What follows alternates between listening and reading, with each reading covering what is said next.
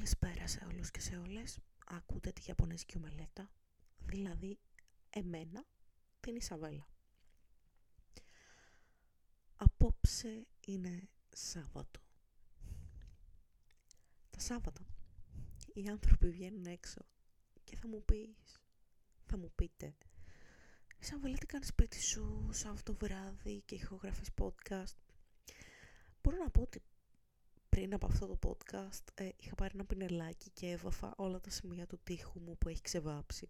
Ο τείχος μου είναι ένα βαθυπράσινο σμαραγδί. Οπότε κάθε φορά που κολλάω κάτι και μετά το ξεκολλάω και έχει άσπρα σημαδάκια με πιάνει ένα OCD και κάθομαι και τα βάφω. Έχω δηλαδή το κουβά με την πογιά σε stand-by στο δωμάτιό μου. Και ίσως αυτό εξηγεί γιατί είμαι και τόσο ό,τι να είναι ώρες ώρες αλλά η μπογιά έχει αρχίσει και αραιώνει κάπως σαν να κόβει λάδι ε, που δεν είναι λαδομπογιά αλλά οκ. Οπότε ε, τώρα δεν ξέρω μπορεί να έχει κάπως πιο ανοιχτό χρώμα σημείο τοίχους τέλος πάντων Σήμερα ήταν μια μέρα που βγήκα για δυόμιση περίπου ώρες από το σπίτι μόνο τις υπόλοιπες τις πέρασα στο σπίτι, ωστόσο μπορώ να πω ότι είμαι περήφανη με τον εαυτό μου γιατί ήμουνα σχετικά δημιουργική. Το πρωί ξύπνησα και ήμουνα κομμάτια, πολύ χάλια, νιώθω ότι λίγο με τριγυρίζει κάποια γρήπη ή η όλη φάση με τις αμυγδαλές μου που δεν έχει περάσει γιατί μετά από ένα μπουκάλι ολόκληρο αντιμικροβιακό που έπαιρνα επί 10 μέρες δεν έχει αλλάξει τίποτα, το οποίο είναι εκεί οι αμυγδαλές μου αποφάσισαν επιτέλους να πάρουν το μήνυμα ότι μετά από τόσο πίον πρέπει να αρχίσει και να πονάνε και να κλείνει ο λαιμός μου. Οπότε αυτό συνέβη σήμερα και ήμουν full κουρασμένη. Ε, ξύπνησα το πρωί έτσι πτώμα και γενικά όλη μέρα ήμουν ψηλό πτώμα και ε, είδα κάτι επεισόδια από, το, από τον Παραμυθά. Ο Παραμυθάς είναι μια σειρά 80-90 κάπου εκεί ε, όπου ένας κύριος λέει παραμύθια ας πούμε σε ένα σκύλο που μιλάει. Και στην αρχική εκδοχή του παραμυθά λέει πιο γνωστά παραμύθια ξέρω εγώ τη χιονάτη, την πεντάμορφη και το τέρας, τη σταχτοπούτα. Και το ρόλο του παραμυθά παίζει ο ηθοποιός που παίζει τον Ολιβάντερ στο Harry Potter. Και υπάρχει και εκδοχή του παραμυθά που λέει αρχαιοελληνικούς μύθους στο σκύλο του και είναι και οι δύο αποκλεισμένοι σε ένα λαβύρινθο όπου το ρόλο του παραμυθά παίζει αυτός που παίζει τον Dumbledore στο Harry Potter το δεύτερο Dumbledore. Και γενικά ε, σε κάποια φάση που κατέβαζα ανθολογίες στον υπολογιστή είχα κατεβάσει και τον παραμυθά αλλά μετά ήμουν κάπως ε, δεν πρόκειται να το δω ποτέ οπότε στο διαγράψω αλλά είχα δει κάποια επεισόδια αλλά τώρα ας πούμε ε, κάπως ε, είπα why not ας πούμε γιατί αυτό το κανάλι στο YouTube έχει και το μυστήριο της Παρασκευής, έχει και ιστορίες από την κρύπτη, οπότε είπα θα κάτσω να δω τον παραμυθά. Και είδα όλα τα αρχαία ελληνικά επεισόδια, ε, γιατί αυτά ας πούμε δεν είχα δει παλιά και δεν είχα προσέξει ότι ο αφηγητής είναι ο Dumbledore. Και έτσι σήμερα είδα τον Ορφέα και την Ευρυδίκη που το είχα ξαναδεί στο παρελθόν όταν το είχα κατεβάσει ας πούμε που είναι έτσι dark. Είδα τη ε, Μέδουσα και τον ε, Περσέα και το Θησέα και την Αριάδνη και το Μινόταυρο αυτά. Δηλαδή από τα τέσσερα συνολικά επεισόδια που έχει σειρά είδα τα τρία. Οπότε ναι, είδα τα περίπου δύο και κάτι ας πούμε μέχρι νωρίς, γιατί είδα κατά τις 11-12 ένα μήνυμα που έλεγε μία η ώρα να πάω να κάνω ιδιαίτερα στο παιδάκι που τους κάνω. Ε, οπότε μία η ώρα έτσι το σπάσα λίγο αυτό το ότι έβλεπα. Πήγα, έκανα μάθημα, γύρισα με τα πόδια και μετά συνέχισα να το βλέπω. Και σήμερα ήταν έτσι η καλτ μέρα για το μάθημα με τα παιδάκια. Ε, ε, εγώ κάνω πιάνο στον Νίκο και τον Άλκη, είναι δύο αδέρφια ας πούμε τα, τις Τρίτες και τα Σάββατα ή τις Πέμπτες και τα Σάββατα ή τις Πέμπτες και τις Κυριακές. Δύο-τρεις φορές τη βδομάδα πάντως. Και αυτά τα παιδάκια ε, είναι trash προσωπικότητες. Ε, γενικά έχουν πολύ χιούμορ. Και ο Νικολάκης Ε, τώρα πλέον διαβάζει γιατί ε, του έχω πει ότι όταν βγάλει όλο το βιβλίο των ασκήσεων, το Smith, ε, ότι θα του κάνω μια τυχογραφία στον τοίχο του, οπότε έχει βάλει στόχο της ζωής του σε κάθε μάθημα να μελετάει 15 ασκήσεις. Ε, το κανονικό για να μελετάει είναι δύο ασκήσεις ή 5 ανάλογα. Αλλά 15 ή 20 που μελετάει είναι too much. Δηλαδή ξέρω ότι καταβάλει πολύ κόπο τώρα, αλλά ξέρω επίσης ότι μελετώντας τες θα ανέβει πάρα πολύ η τεχνική του σαν πιανίστας, σαν ε, μαθητής πιάνου μάλλον, οπότε εντάξει θα τους γραφεί στον τοίχο αλλά θα βελτιωθεί άμεσα, οπότε win-win. Και σήμερα τέλος πάντων ο Νικολάκης ήρθε να... δεν ήρθε να μου ανοίξει, μου ανοίξει η μαμά του.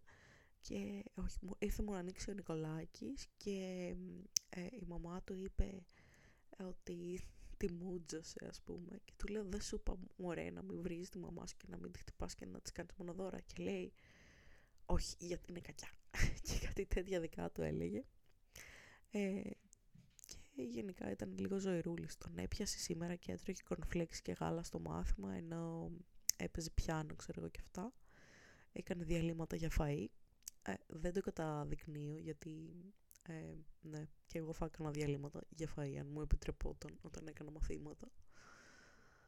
Αλλά έπαιξε τα κομμάτια σωστά, τα έπαιξα απ' έξω, έπαιξε τα σκίση, οπότε δεν είχα να του πω και κάτι. Και γενικά έχει πλάκα αυτό το παιδάκι. Ο αδερφός του σήμερα όμως ήταν καταιγιστικός από ατάκες. Γενικά ο αδερφός του δεν πολύ διαβάζει, είναι πιο μικρός. Αλλά και αυτός είναι, δηλαδή όχι ότι δεν τα καταφέρνει, ότι δεν πολύ διαβάζει. Και λέει σήμερα Γενικά η ατάκα top που έχουν πει αυτό το παιδάκι, ο Νίκος είχε πει δεν μου αρέσει να κάνω δουλειές. Κάθε φορά που κάνω δουλειές πάω στην Νικόλαση. Νικόλαση του Νίκου, Νικόλαση. Και μου έχει μείνει αυτό που ήταν η τράσα ατάκα. Ε, και ο Άλκης σήμερα λέει δεν είμαι ο Άλκης. Είμαι ο Παγωτρίνη και είμαι σκημός και ζω στην Ανταρκτική.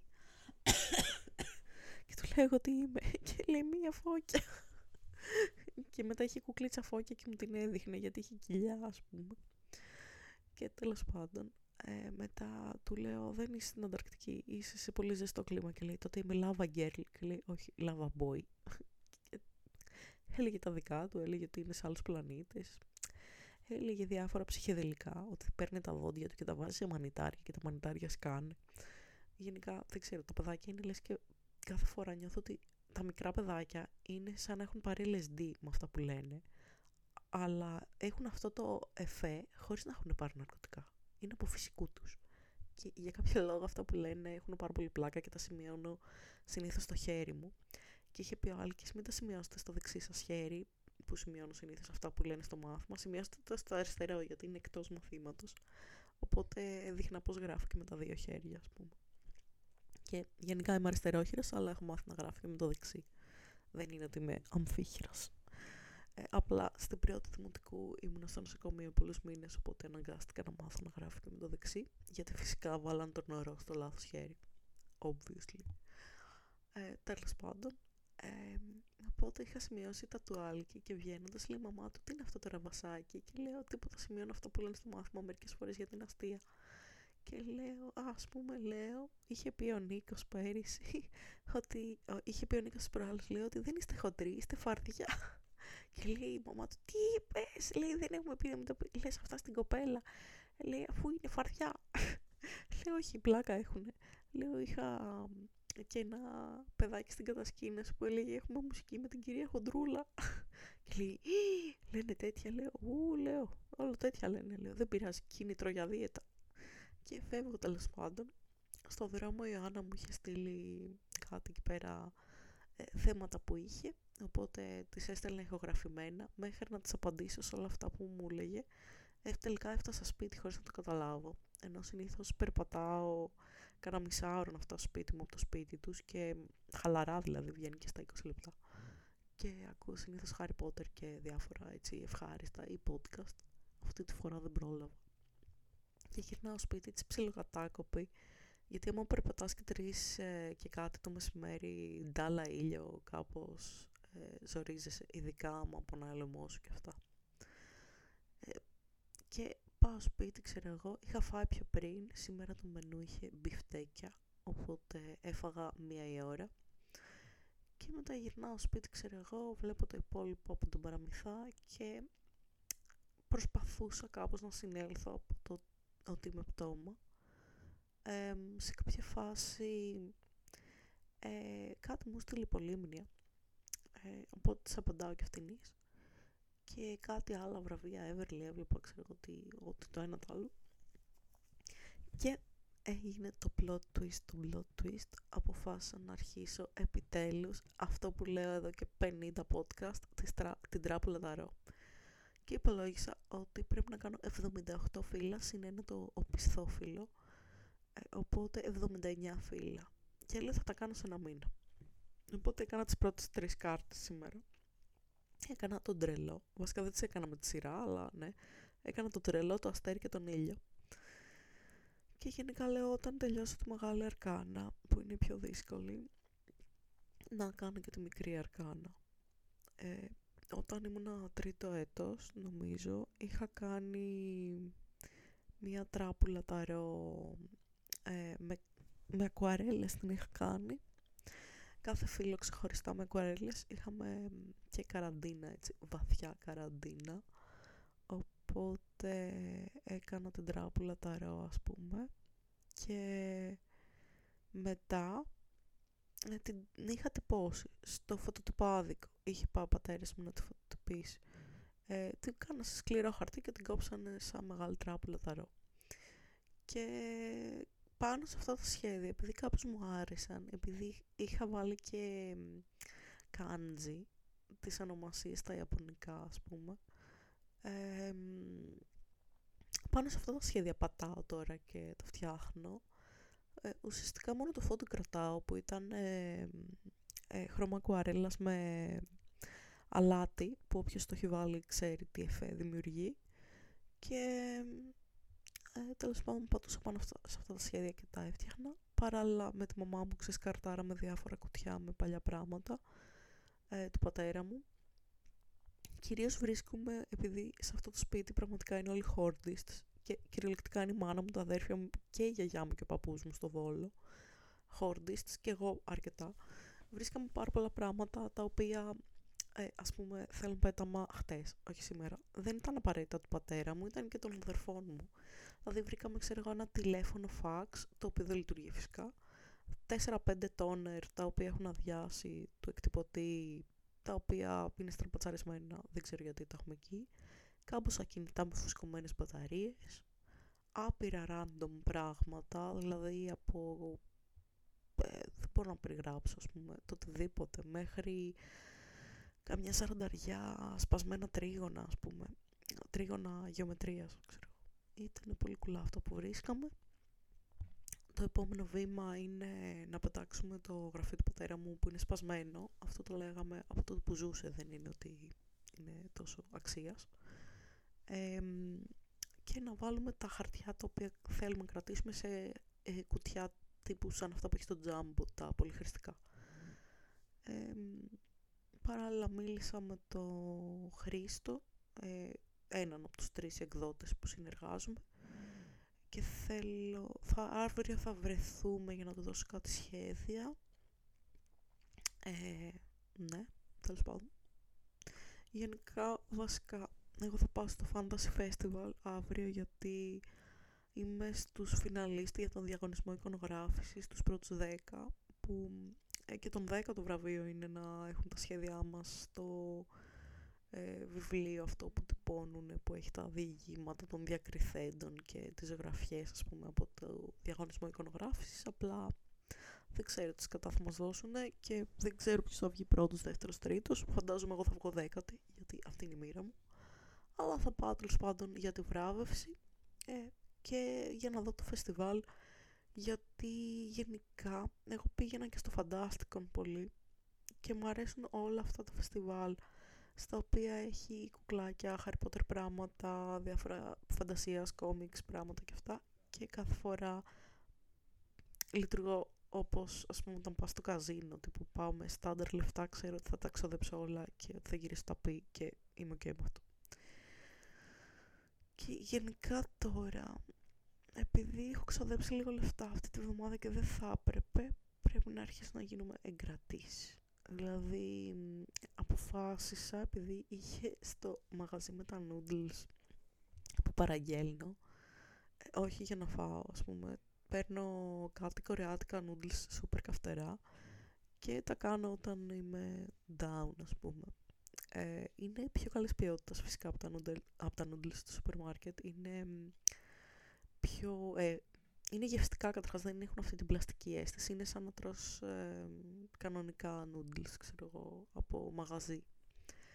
Και είναι σούπερ καυτερά και μου αρέσουν γιατί ε, έτσι μόνο όταν τρώω σούπερ καυτερά μυρίζω πλέον. Οπότε, ναι. Οπότε παίρνω αυτά τα Samyang noodles, τα οποία τα έχω βρει σε τρία μέρη στην Αθήνα. Ε, ουσιαστικά τα έχει ένα μαγαζί στην Γλυφάδα, το οποίο κάνει και delivery από eFood και από μέσα Scrooge το Ono, αλλά δεν το προτείνω, είναι πολύ ακριβό. Απλά είναι πολύ κοντά εδώ που μένω, οπότε μπορώ να πάω, ας πούμε, να με πετάξει κάποιος με τα Max, να πάω με τα πόδια αν θα ήθελα. Να τα πάρω σαν και εδώ και τώρα. Μετά είναι το Salamat, που είναι στο, στο, στο, στους αμπελόκηπους. Έχει e-shop, μπορείς να το παραγγείλεις. Από εκεί το παραγγείλω αυτή τη φορά γιατί είχε για μια μέρα 20% στα noodles. Είναι πιο οικονομικά από ότι το μαγαζί στη Γλυφάδα. Όχι πάρα πολύ οικονομικά, πιο οικονομικά, αλλά ξέρω εγώ 20-30 λεπτά φτηνότερα. Και φυσικά ε, το πιο οικονομικό από όλα τα μαγαζιά είναι στο μεταξουργείο που έχει τα Asian Markets, ε, που είναι απείρως πιο οικονομικά, δηλαδή στο μεταξουργείο θα βρεις ένα πακέτο instant noodles Samyang γύρω στο 1,80, ε, 1,80. Στο Salamat θα το βρεις 2,80 και στην Γλυφάδα θα το βρεις 3 με 3,20. Και εκθετικά καταλαβαίνει κάποιος ότι αν ε, πάρεις ξέρω 10, 20, 30 πακέτα η διαφορά φαίνεται. Αν πάρεις ένα-δύο, it's okay. Και το καθένα έχει τα pros and cons ε, τα υπέρ και τα κατά. Έχω αρχίσει και μιλάω σαν ε, βλαμμένη φασέα, τέλος πάντων. Ε, στη Γλυφάδα είναι πιο κοντά μου, μπορώ να πάω να πάσα στιγμή, είναι πιο ακριβά. Στους αμπελόκηπους μπορώ να το παραγγείλω, ε, πρέπει να παραγγείλω μεγάλη ποσότητα για να γλιτώσω μεταφορικά κουλουπού κουλουπού. Είναι λίγο πιο οικονομικά από τις Γλυφάδας, αλλά όχι τρελή διαφορά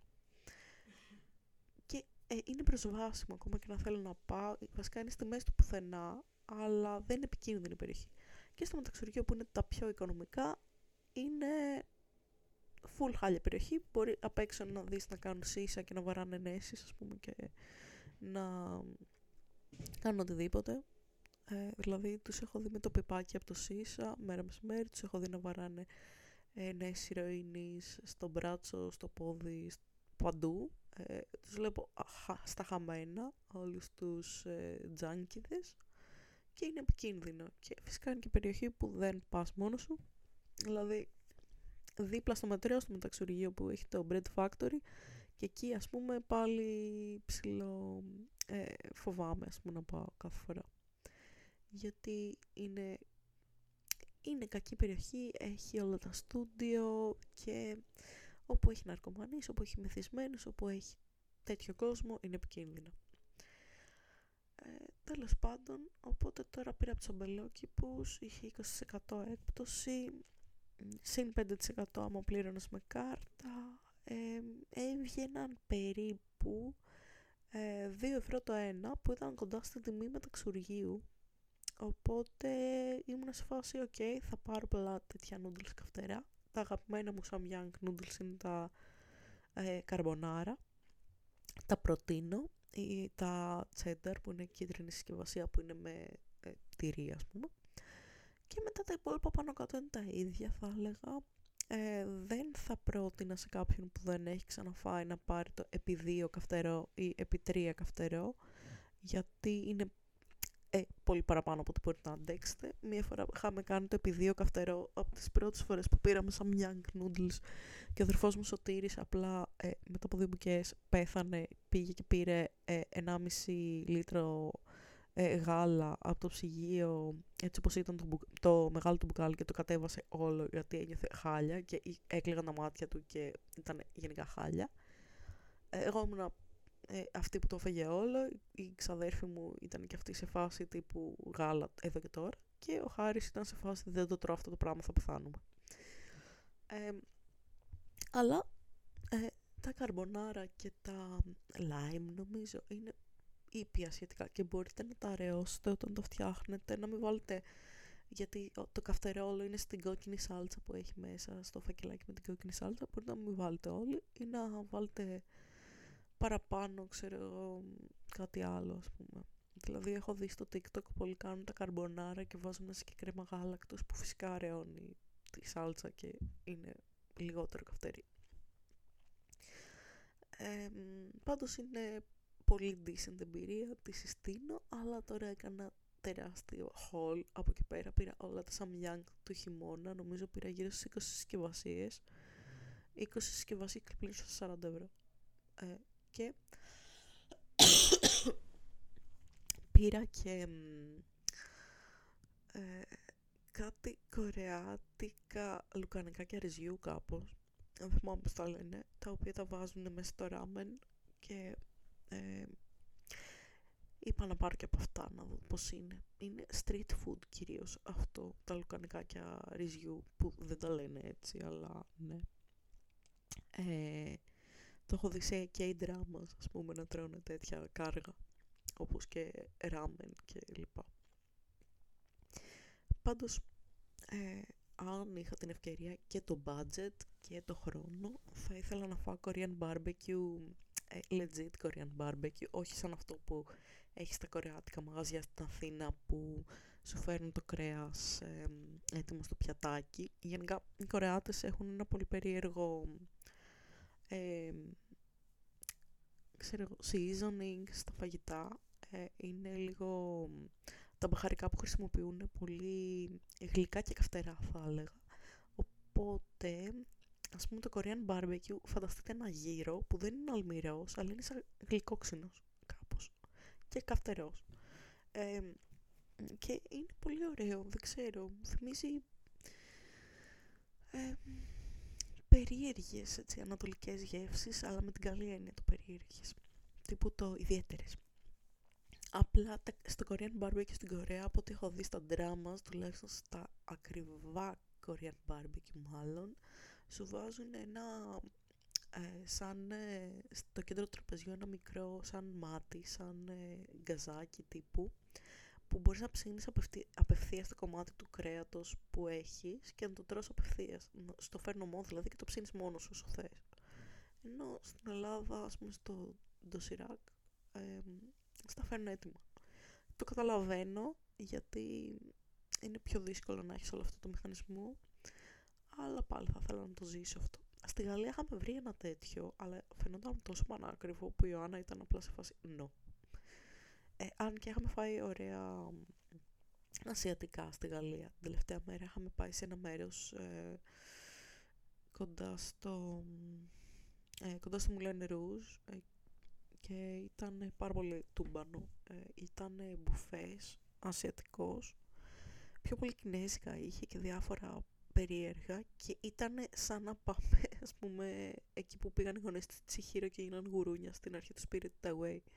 Δηλαδή, είχε τόσα χρώματα και τόσο μύριζαν τα φαγητά ωραία, που απλά κάτσαμε και φάγαμε τύπου, ναι, πεινασμένες. Και μετά σκάσαμε και προπατούσαμε σε βαρελάκια. Το κακό είναι ότι δεν ήταν μπουφές μπουφές να πεις θα φάω μέχρι να πεθάνω με συγκεκριμένη τιμή. Ήταν έβαζες στο πιάτο σου διάφορα και στο χρέωναν αντίστοιχα αλλά it's okay, φάγαμε πολύ. Και ο τύπος που δούλευε εκεί φαίνονταν να μισεί τη ζωή του και το μαγαζί που δούλευε. Οπότε, οκ. Ήταν και αυτό έτσι ε, ένας χαρακτήρας για να το χρησιμοποιήσω μελλοντικά σε διηγήματά μου. Anyway, τι έλεγα, ναι. Ξόδεψα αρκετά λεφτά λοιπόν σε ε, κορεάτικα noodles, Samyang. Και να δούμε πώς θα βγει ο χειμώνας εντάξει, 40 ευρώ για noodles, για 20 συσκευασίες, πιστεύω είναι όλα τα noodles που θα φάω μέχρι το καλοκαίρι, γιατί δεν τρώω τόσο πολλά. Και εντάξει, είναι κάτι που θα το φάω πολύ μιας στο τόσο. Και πάντα υπάρχει δυνατότητα να ξαναπάρω, άμα τελειώσουν. αυτή τη φορά είπα να ε, τεστάρω την τύχη μου σε αυτές τις αγορές και να αγοράσω επί τρία καυτερά ε, noodles γιατί έχουν έτσι διάφορες αυξομοιώσεις. Πήρα διάφορες γεύσεις, αλλά είπα θα πάρω και το επί τρία καυτερό, δεν το έχω ξαναπάρει, ώστε να ανοίξω κάποια τρύπα, δεν ξέρω, στον εσωφάγο μου, στη γλώσσα μου, στα εντερά μου, δεν ξέρω, θα φανεί. και να δούμε. Και γενικά πολύ βλέπω στο TikTok, είναι τα Samyang τα χρησιμοποιούν σε όλα αυτά τα mukbang ε, στο ίντερνετ. Δηλαδή όλα αυτά τα mukbang στο YouTube που τρώνε noodles καυτερά, τρώνε Samyang. Ε, γιατί, ναι, είναι τα πιο διαδομένα noodles και τα πιο ωραία. Και ή τρίβουν από πάνω αυτά τα Takis ε, γαριδάκια, τα καυτερά, τα κόκκινα. Ε, που, οκ, δεν είναι τόσο καυτερά. Δεν ξέρω, μπορεί να έχουμε πολύ μεγάλη ανοχή στο καυτερό σε αυτή την οικογένεια και να μην το έχω καταλάβει. Τέλος πάντων. Ε, και είχα δει συνταγές για τα Samyang στο TikTok, ε, όπου βάζουν στα noodles, τα μαγειρεύουν τέλος πάντων, ε, βάζουν εξτρά κρέμα γάλακτος στην καρμπονάρα, άμα είναι άλλο είδος δεν βάζουν. Ε, βάζουν από πάνω τύρι τριμμένο φυσικά, εντάξει αυτό το ήξερα και από πριν, έτσι. Ε, και βάζουν φρέσκο κρεμμυδάκι, ψιλακόβουν ε, αυτό το, το μακρό στο το κρεμμυδάκι, ε, σουσάμι και κανονικά στο ράμεν ε, βάζεις δύο βραστά αυγά ή ένα βραστό αυγό. Ε, αυτοί σκάνουν το αυγό και το κάνουν μάτι δίπλα στα noodles και το καταλαβαίνω γίνεται full πιο κρεμόδι τα noodles και είναι πιο, πολύ πιο νόστιμο, αλλά εντάξει. Φαίνεται λες και το κάνουν εντελώς fancy, ας πούμε, με σουσάμια και τυριά και αυγά και κρεμμύδια. Ε, να δούμε. Ε, γενικά, είχα πετύχει πάρα πολλά κανάλια στο TikTok που κάνανε συνταγές που βλέπεις ταινίες του Μιγιαζάκη και κάνανε το πρωινό του Χολ από το κινούμενο κάστρο ε, που είναι έτσι ε, πολύ κόζι φαγάκι που είναι ο Χολ και ε, κάνει τα αυγά τηγανιτά με τη μορταδέλα, το ζαμπόν τι είναι και τα τρώνε η Σόφη, ο Χολ και ο Μάρκ και ναι, ο Κάλσιφερ τρώει τα τσόφια. Και αυτά όλα, ενώ δεν ε, θέλω ας πούμε να φάω, όταν τα βλέπω μετά μου έρχεται μια όρεξη για super cozy στιγμές φαγητού, αν βγάζει νόημα αυτό, δηλαδή θα ήθελα το δωμάτιό μου ας πούμε να το κάνω super ε, χειμωνιάτικο, όπου ξέρω εγώ ε, να έχει όλα αυτά τα μαξιλάρια και ε, τη ζεστή ατμόσφαιρα και τις κουβερτούλες και να βλέπω έτσι ε, Μιαζάκι ή Harry Potter ή κάτι super cozy και να έχω χριστουγεννιάτικα φωτάκια όλο το χρόνο και έτσι ε, χαμηλά φώτα και να είναι έτσι ε, λες και ξέρω εγώ ε, θα ονειρευτώ κάτι πολύ όμορφο από στιγμή σε στιγμή και παράλληλα να τρώω αυτά τα κόζι φαγητά που βλέπω, τα σούπερ ασιατικά ή κάποιο γλυκάκι το οποίο να είναι έτσι ωραίο για το στομάχι. Ας πούμε νιώθω ότι ξέρω εγώ δεν θα μπορούσα να τρώω κάποιο γλυκό το οποίο να είναι σούπερ σιροπιαστό αν και έχει τύχει να τρώω και τέτοια αλλά θα ήθελα ξέρω εγώ κάτι τύπου ένα φράτο μεγάλο μπισκότο ξέρω εγώ ή brownies. Νομίζω ότι κάπου εκεί ας πούμε σταματάει η αγάπη μου για τα γλυκά, ότι τρώω το, τα σοκολατό τέτοια μου ας πούμε. Και μετά τα άλλα τα πιο σύνθετα δεν θα τα τρώγα. Δηλαδή στο κόζι δωματιάκι που θα βλέπω Harry Potter δεν υπάρχει χώρος ούτε για κορνέ ούτε για μιλφέιγ. Ίσως για lemon pie να έχει χώρο αλλά τα υπόλοιπα όχι.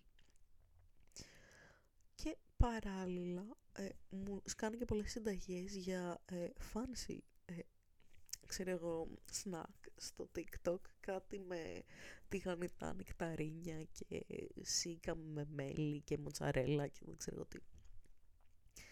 Γενικά μου σκάνε ε, πολύ ε, πράγματα τα οποία προφανώς θα μου άρεσαν γιατί το TikTok έχω αρχίσει να πιστεύω ότι είναι οργουελικό πια, ότι διαβάζει το μυαλό μας και μας βγάζει μόνο τα βιντεάκια που μας αρέσουν.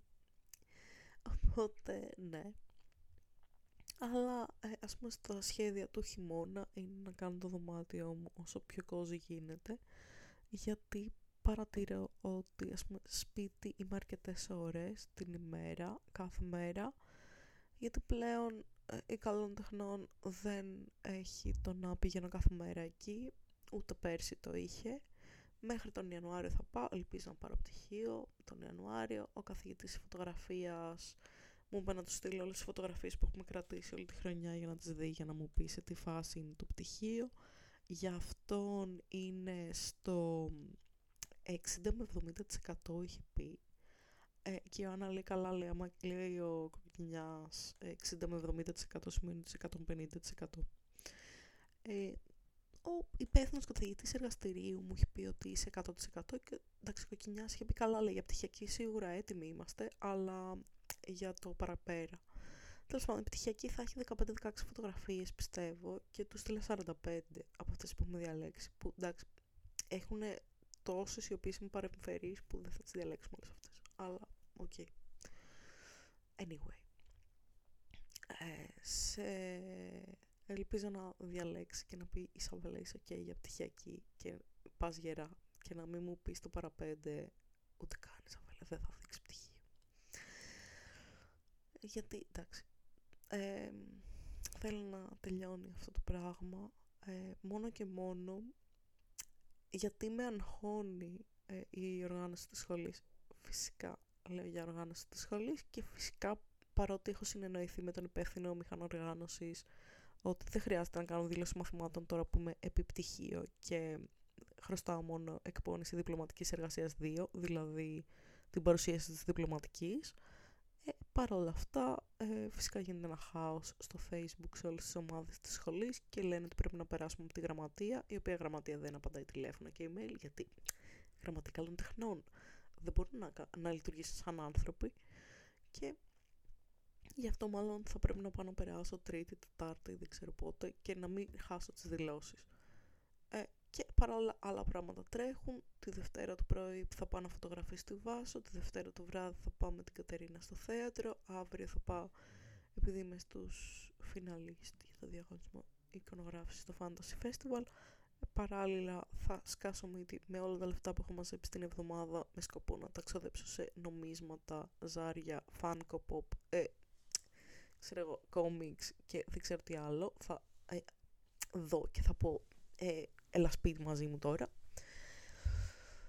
Και ε, τώρα έχω βάλει στο μάτι μια καινούργια τράπουλα ταρό που βγαίνει που είναι Oracle by Set με μια πολύ dark AI τράπουλα ταρό που είχα πάρει από ένα Καναδό την Ere The Real τράπουλα ε, και ξέρω ότι επειδή είναι από Καναδά θα έχει τελωνίο και θα πάει συν 7 ευρώ και ξέρω ότι θα είναι πολύ ακριβή και ότι πρέπει να κρατήσω όλα μου τα λεφτά για φυσικά την πτυχιακή, για την πράγα, για άλλα πράγματα.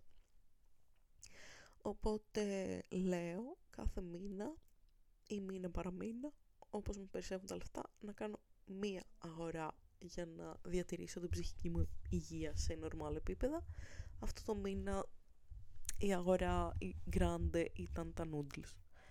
Βέβαια θα μου πεις, ε, Ισαβέλα, ας πούμε, αντί να ξοδέψει 25 ευρώ στο Fantasy Festival σε μικροαγορές, μήπως να κρατήσεις 25 ευρώ από εδώ, 25 από εκεί, 5 από εδώ, 5 από εκεί και να πάει να πάρει στην τράπουλα η οποία κάνει γύρω στα 50-60.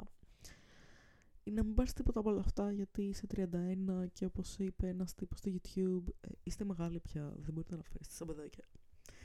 Και να αρχίσεις να κοιτάς πράγματα τα οποία κοιτάνε οι μεγάλοι άνθρωποι και κάνουν αγορές, όπως δεν ξέρω ένα μηνιαίο πλάνο ασφάλειας ζωής. Ε, θα πω όχι. Ε, και ότι ε, προέχει και το μετά, προέχει και το τώρα. Για το μετά, φροντίσω με το να ολοκληρώνω τις σπουδές μου και να έχω πλάνο δεκαετίας. Για το τώρα όμως ε, και για το ότι είμαι σπίτι με ό,τι συνεπάγεται αυτό, χρειάζομαι οπωσδήποτε και πράγματα ε, που να με κάνουν να νιώσω καλά. Και ξανά μανά, η οικονομική μας κατάσταση στο σπίτι δεν επιτρέπει τέτοιες αλόγιστες αγορές και τέτοιες πατάλες. Αλλά θέλω να παραμυθιάσω τον εαυτό μου ότι είμαστε σε normal ε, οικονομικά και ότι έχω φτάσει σε μια ηλικία που μπορώ να παίρνω δώρο στον εαυτό μου. Στην τελική, μέχρι πέρυσι ή μάλλον μέχρι πρόπερση, ε, ό,τι λεφτά θα βάζα στην άκρη θα πήγαιναν στον άγγελο. Δηλαδή μπορεί μια ολόκληρη χρονιά να μην αγόραζα τίποτα για μένα, τα μόνα πράγματα που έπαιρνα ήταν εισιτήρια για να πάω στη Θεσσαλονίκη και τα προφυλακτικά του γιατί ούτε αυτά τα αγόραζε αυτός. Τέλος πάντων. και τώρα δηλαδή προτιμώ αυτά τα χρήματα να τα ξοδέψω σε κάτι για μένα που θα με κάνει να νιώσω ωραία για αρκετές μέρες ε, από ότι στο, δεν ξέρω, σε κάτι το οποίο ρισκάρω να με κάνει δυστυχισμένη κατά κάποιο τρόπο.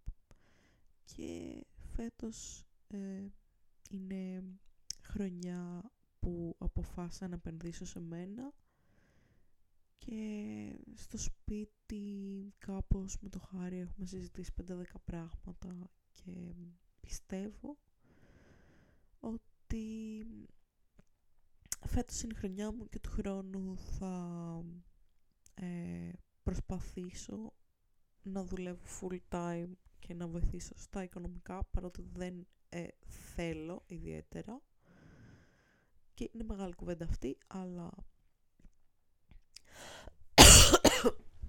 θεωρώ ότι ο καθένας μας θα έπρεπε να έχει το δικό του σπίτι και να είναι υπεύθυνο για τα δικά του έξοδα, τη δικιά του δουλειά και να μην είμαστε όλοι με τη μαμά και να ε, καλύπτουμε τρύπες από δάνεια, από λογαριασμούς, από λάθη του παρελθόντος γενικότερα.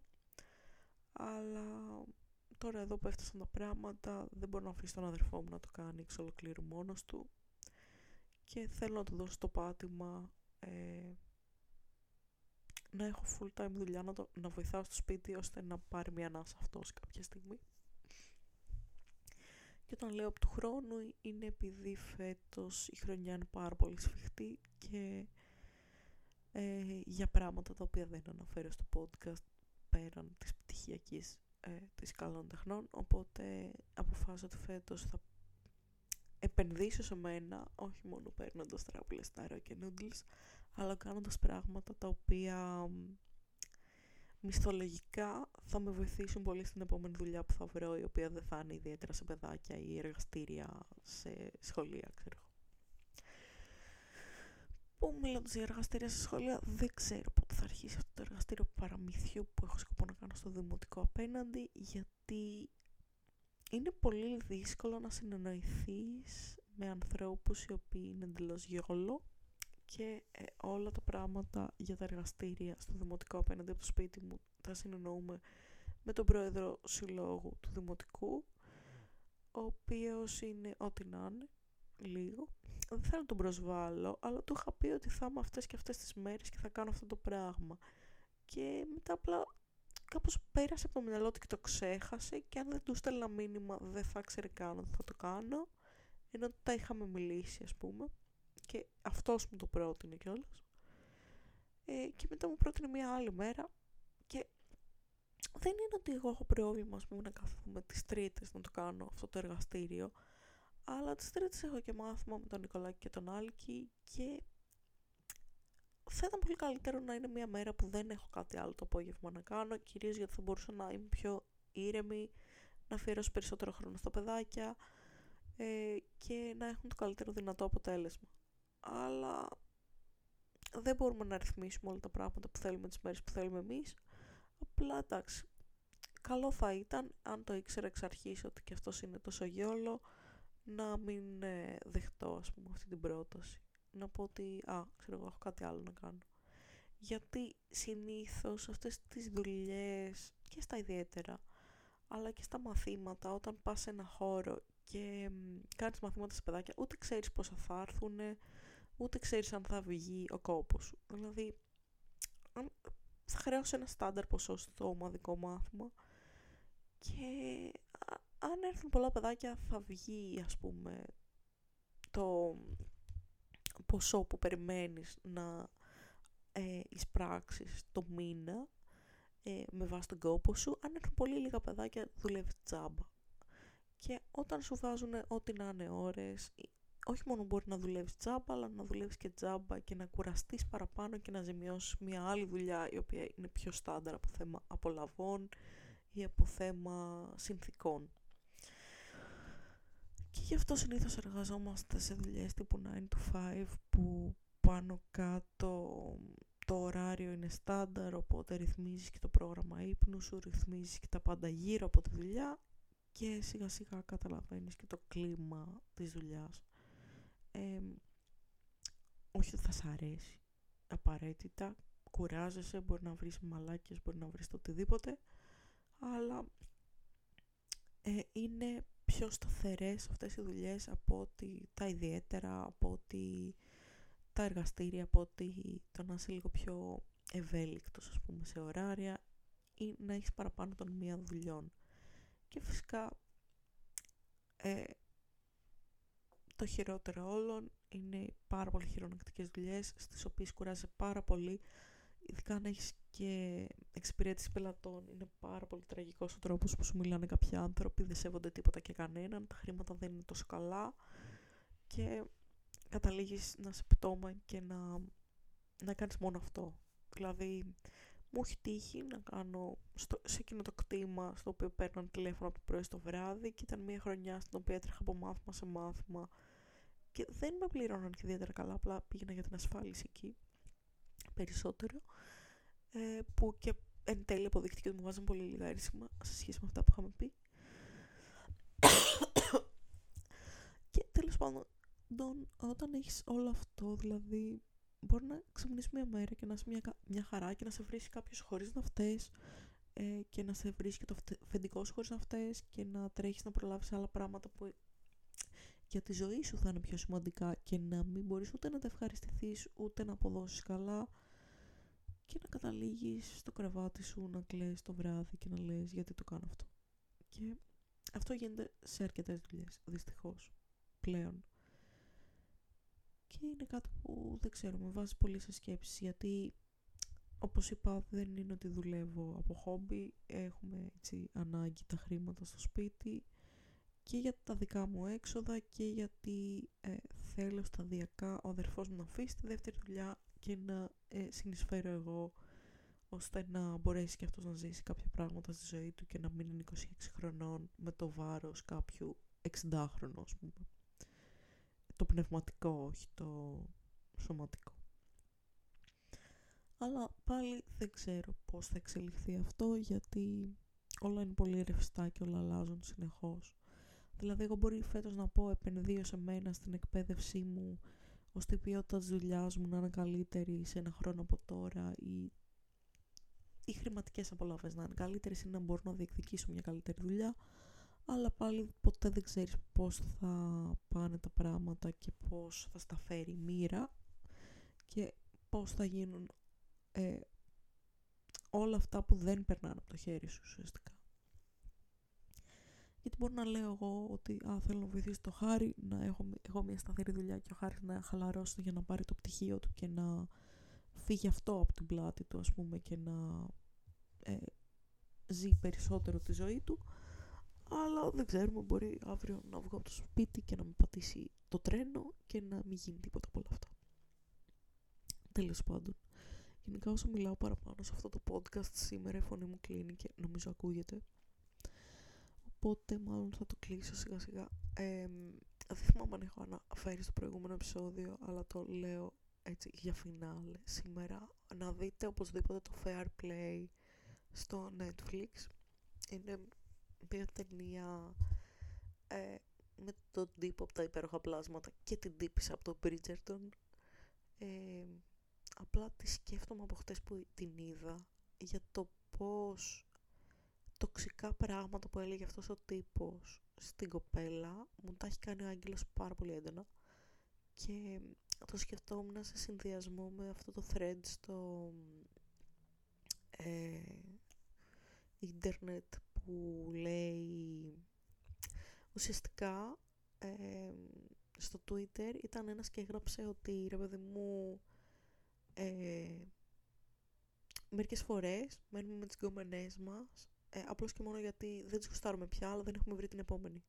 Και αρχίσαν από κάτω να το απαντάνε σε αυτό, και έγινε αυτό το thread, ότι τύπου φρικτά πράγματα που κάνουν για να τους χωρίσουν οι γκόμενες τους ή ε, πώς κάνουν αυτό το πράγμα οι άντρες και μερικές φορές από εκεί που φέρνουν γλυκά και ευγενικά ε, απομακρύνονται ή γίνονται απότομοι ή σταματάνε να απαντάνε ή όλα αυτά τα τοξικά συχαμένα πράγματα που κάνουν κατά καιρούς. και το είδα σε αυτήν την ταινία πάρα πολύ έντονα και το είδα και στη ζωή μου πάρα πολύ έντονα και δεν ξέρω απλά ε, με βάλε σε σκέψεις και μου δημιούργησε πολλά νεύρα όλο αυτό ε, δεν θα πω κάτι άλλο για αυτή την ταινία δείτε τι πραγματικά ε, δεν το ήξερα, συμμετείχε και στο Sundance και αυτό λέει πολλά από μόνο του.